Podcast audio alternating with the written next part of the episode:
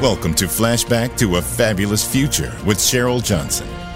Over the next hour, you'll learn how the past influences the future and how you can create a fabulous future for yourself. Now, here's Cheryl. Welcome to Flashback to a Fabulous Future. We are on a journey to understand the past so we can move forward into the future with focus and energy. Few presidential transitions rival the whiplash between Richard Nixon's controversial exit and the soaring optimism ushered in by Ronald Reagan a decade later. In between, two earnest but embattled presidents struggled with the memories of scandal and the realities of stagnation. The erosion of Nixon's imperial presidency, which began with a landslide victory, but morphed into controversy, began not with Democrats, but ostensible loyalists. White House counsel John Dean delivered bombshell testimony to Congress, pulling back the curtain on high-level knowledge of the Watergate break-in and cover-up. Other shocking revelations emerged, from enemy lists to profane Oval Office tapes exposing Nixon's rage, paranoia, and bigotry. President Richard Nixon's downfall during the Watergate scandal is often attributed to a series of events and decisions made by his own administration members. The key point here is the complex web of loyalty, legal pressure, and political survival that influenced the actions of Nixon's associates. First, there was the Watergate break-in and cover-up. The scandal began with the break-in at the Democratic National Committee headquarters at the Watergate office complex in 1972. It wasn't just the break-in that caused the issue, it was the subsequent cover-up. Nixon's inner circle was deeply involved in this cover-up. Second, the role that John Dean played. John Dean, Nixon's White House counsel, played a pivotal role. Initially part of the cover-up, Dean eventually testified against Nixon before the Senate Watergate Committee. His testimony was explosive, as he claimed Nixon was deeply involved in the cover-up. This was a turning point, as it directly implicated the president. Third, there was the Saturday Night Massacre. In October of 1973, Nixon ordered Attorney General Elliot Richardson to fire the special prosecutor investigating Watergate, Archibald Cox. Richardson refused and resigned, as did his deputy, William Ruckelshaus. This event, known as the Saturday Night Massacre, significantly turned public opinion against Nixon and suggested that he had something to hide. And then fourth, there were the tapes. Crucial to the unraveling of Nixon's presidency were the audio recordings of conversations in the Oval Office. Nixon's initial refusal to release these tapes followed by the revelation that there was an 18.5-minute gap in one of the key tapes further fueled suspicions. Fifth, there were the resignations and indictments. As the investigation deepened, several of Nixon's closest aides resigned, and some were later indicted. This included key figures like H. R. Halderman and John Ehrlichman. Sixth, congressional pressure. Bipartisan pressure grew in Congress as evidence mounted. Nixon's support waned, even among Republicans. When the House Judiciary Committee passed articles of impeachment, it became clear that Nixon had lost so much of his political base. In summary, while Nixon's own people did turn against him, the actions of Nixon's team can be seen as a combination of personal survival, legal obligation, and for some, a genuine sense of betrayal of public trust. The question of Nixon's guilt or innocence in the initial break-in remains debated, but the cover-up, which he was involved in, was what ultimately led to his resignation. After the resignation of Nixon, Gerald Ford assumed the helm. His presidency was uneventful, with the exception of the highly controversial pardon of Nixon. This set the stage for a new and totally different type of president. Jimmy Carter soon swept into office his principled Baptist faith, seeming the perfect antidote to imperial hubris. Americans welcomed this humble peanut farmer and naval veteran who promised to restore integrity after reminders that leaders are not infallible gods but equally flawed human vessels. Yet good intentions proved insufficient as Carter grappled with the harsh realities of stagflation, a global turmoil, and the Iran hostage crisis failures enervating his administration. His time in office was also mired in rising prices, gas shortages, and energy controversies. Ronald Reagan assumed the presidency in 1980, aiming to usher in a new era of vibrant optimism after a previous decade mired in malaise. As an eloquent communicator brimming with self-assured confidence, Reagan proved capable of translating conservative convictions into enduring mainstream appeal. By restoring faith in core American institutions, his administration oversaw considerable economic, diplomatic, and military accomplishments that supporters still celebrate today. At the domestic level, President Reagan implemented sweeping programs aimed at unleashing private enterprise and entrepreneurial dynamism. Income tax and capital gains cuts left more earnings in citizens' pockets while loosening bureaucratic strictures incentivized new business creation. Over his two terms, unemployment dropped significantly while GDP and incomes rose across individual, corporate, and government tax bases. He was also able to reduce the prime interest rate. The prime interest rate during Jimmy Carter's administration slowed immensely the growth in the housing market as people could not afford mortgage payments with high interest rates. Abroad, after a period of perceived post-Vietnam reticence, Reagan reasserted American engagement, partnering with Margaret Thatcher's Britain to champion democracy globally. Reagan denounced the Soviet Union as an evil empire while accelerating arms races he judged would bankrupt repressive adversaries. After productive dialogue with Mikhail Gorbachev, landmark arms reduction treaties later eased Cold War tensions. By the decade's close, the Berlin Wall fell, foreshadowing eventual Western victory absent military confrontation. Critics argue 80s prosperity and trickle-down economics contain the seeds of later inequality, that military escalation brought unnecessary perils, or that Gorbachev deserves more credit for Soviet reforms. But Reagan's confident projection of timeless American ideals resonated widely. He oversaw generational tax code reform, left office with strong approval ratings, and remains an icon for conservatives today. His time in office was not without controversy, though.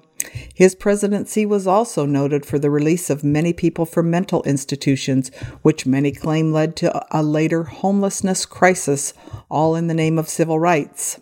In addition, he championed deregulation of the airlines, which led to a consolidation of many small airlines, which many now blame caused the monopolies that exist in the airline industry. He also challenged union authority as deregulation caused many airlines to go on strike, and many people were willing to cross picket lines and work as scabs, thus undermining union power. In addition, he deregulated the savings and loan financial businesses, causing temporary instability in that market sector. There was also an historic stock market crash in 1988. And lest we forget the Iran-Contra affair and Oliver North. The Iran-Contra affair combined two separate issues, the sale of arms to Iran and the funding of Contra rebels in Nicaragua. First, there were arms sales to Iran. In 1985 and 1986, the U.S. secretly facilitated the sale of arms to Iran, which was then embroiled in the Iran-Iraq War. This was controversial because Iran was under an arms embargo and the U.S. had officially declared a neutral stance in the conflict. The goal was to secure the release of American hostages held by Hezbollah in Lebanon, which was believed to be influenced by Iran. Second, there was the funding of the Contras. At the same time, profits from the arms sales were diverted to fund the Contras, a rebel group in Nicaragua fighting against the Sandinistas government, which was left-wing and had close ties to the Soviet Union. This was controversial because Congress had prohibited further aid to the Contras through the Boland Amendment. The scandal became public in November of 1986, leading to investigations by the U.S. Congress and a special prosecutor. Key figures in this scandal included National Security staff member Lieutenant Colonel Oliver North, National Security Advisor John Poindexter, and others.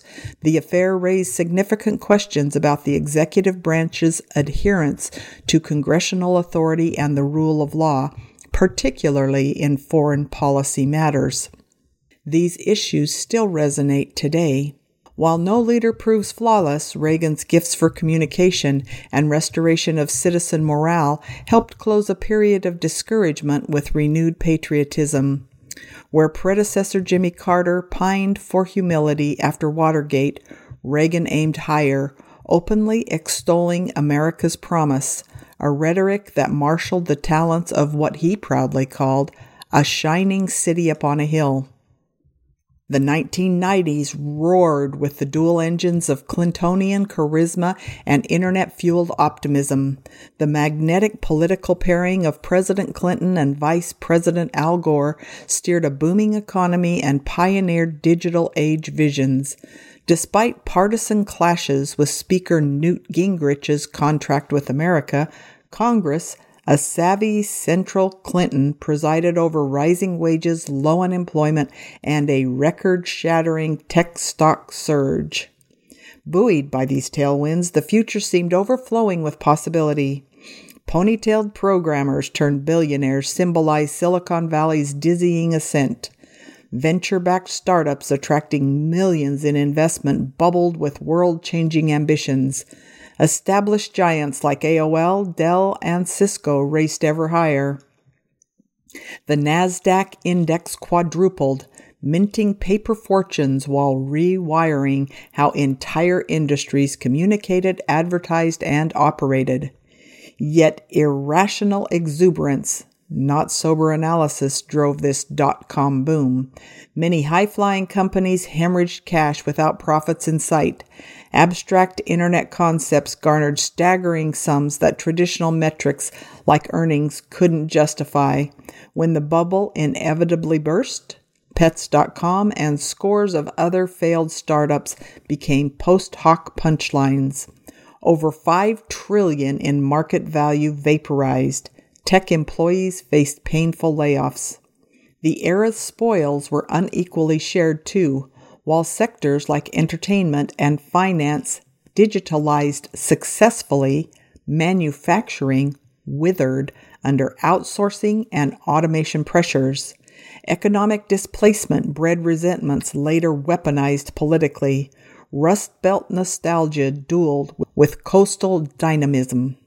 Now, with hindsight, Clinton's roller coaster 1990s seem Janus-faced, at once offering glimpses of a globally connected future, but also widening societal fissures obscured by the boom times sheen. The dot-com dream foretold today's tech-infused reality, but realization took shape through evolution, not overnight revolution. For in times of dizzying change, sober collective vision beats irrational individual exuberance. Clinton's presidency, though, is most noted for the Monica Lewinsky scandal and the blue dress incident. The Monica Lewinsky scandal was a major scandal involving U.S. President Bill Clinton and a 22-year-old White House intern, Monica Lewinsky. The scandal centered around a sexual relationship between Clinton and Lewinsky that occurred between 1995 and 1997. Lewinsky confided in Linda Trapp, her co-worker, who secretly recorded their conversations and later revealed the affair to federal investigators. The issue escalated when it became part of a larger investigation by independent counsel Ken Starr, who was initially investigating other matters related to Clinton, including the Whitewater controversy. In January 1998, Clinton famously stated, "I did not have sexual relations with that woman, Miss Lewinsky." However, evidence including a dress belonging to Lewinsky with Clinton's DNA contradicted his denial. Clinton later admitted to an inappropriate relationship. The scandal led to Clinton being impeached by the House of Representatives in 1998 on charges of perjury and obstruction of justice. However, he was acquitted by the Senate in February 1999 and completed his second term as president. The scandal and its fallout were significant for several reasons, including the intense media coverage, the debate over private versus public morality in political figures, and the discussion about abuse of power and sexual harassment. During the Clinton presidency, there were a few minor military conflicts. Most notable were Somalia in 1993 and 94. Although the U.S. military involvement in Somalia began under President George H.W. Bush in 1992, it continued into Clinton's term. The operation aimed to support humanitarian efforts in the midst of a civil war and famine. The most notable incident in the Battle of Mogadishu in October of 1993, where 18 American soldiers were killed. The incident led to the withdrawal of U.S. forces. In 1995 and 1996, the United States was involved in Bosnia and Herzegovina. Clinton played a key role in NATO's intervention in the Bosnian War. Operation Deliberate Force, a NATO bombing campaign in August and September of 1995, helped bring the Bosnian War to an end. The Dayton Accords, which Clinton helped broker in December of 1995, formally ended the war. The United States was involved in what was termed Operation Uphold Democracy in Haiti in 1994 and 95. This was an effort to restore the democratically elected president, Jean-Bertrand Aristide. The operation was successful and Aristide was reinstated. In 1999, there was the Kosovo War. The U.S. and NATO conducted an aerial bombing campaign against Yugoslavia in 1999 during the Kosovo War. The intervention aimed to stop the ethnic cleansing of Albanians by Serbian forces in Kosovo. The bombing led to the withdrawal of Yugoslav and Serbian forces from Kosovo and the establishment of a UN-administered province. And then there was Iraq, which continued throughout his presidency. Clinton's administration enforced no-fly zones over northern and southern Iraq that were established after the Gulf War. There were periodic airstrikes against Iraqi military targets, particularly under Operation Desert Fox in December of 1998, in response to Iraqi violations of UN resolutions. These conflicts reflect the range of military and humanitarian interventions the U.S. engaged in during the 1990s, emphasizing peacekeeping, regional stability, and human rights. Although peace and prosperity were the overriding themes of the 1980s and 1990s, it was not without controversy, and those controversies are blamed for many of the problems we have today: homelessness, income inequality, large business monopolies, political payback scandals, and endless wars that began during this time period. We will get into those in future episodes. But remember, what seeds we sow today will yield results in the future. Will those results bring about weeds that choke out a beautiful future, or will they be fruitful and productive as we strive to weave a future marked by cooperation, understanding, and a commitment to avoiding the mistakes of the past? Thank you for joining us on this enlightening journey through time on Flashback to a Fabulous Future.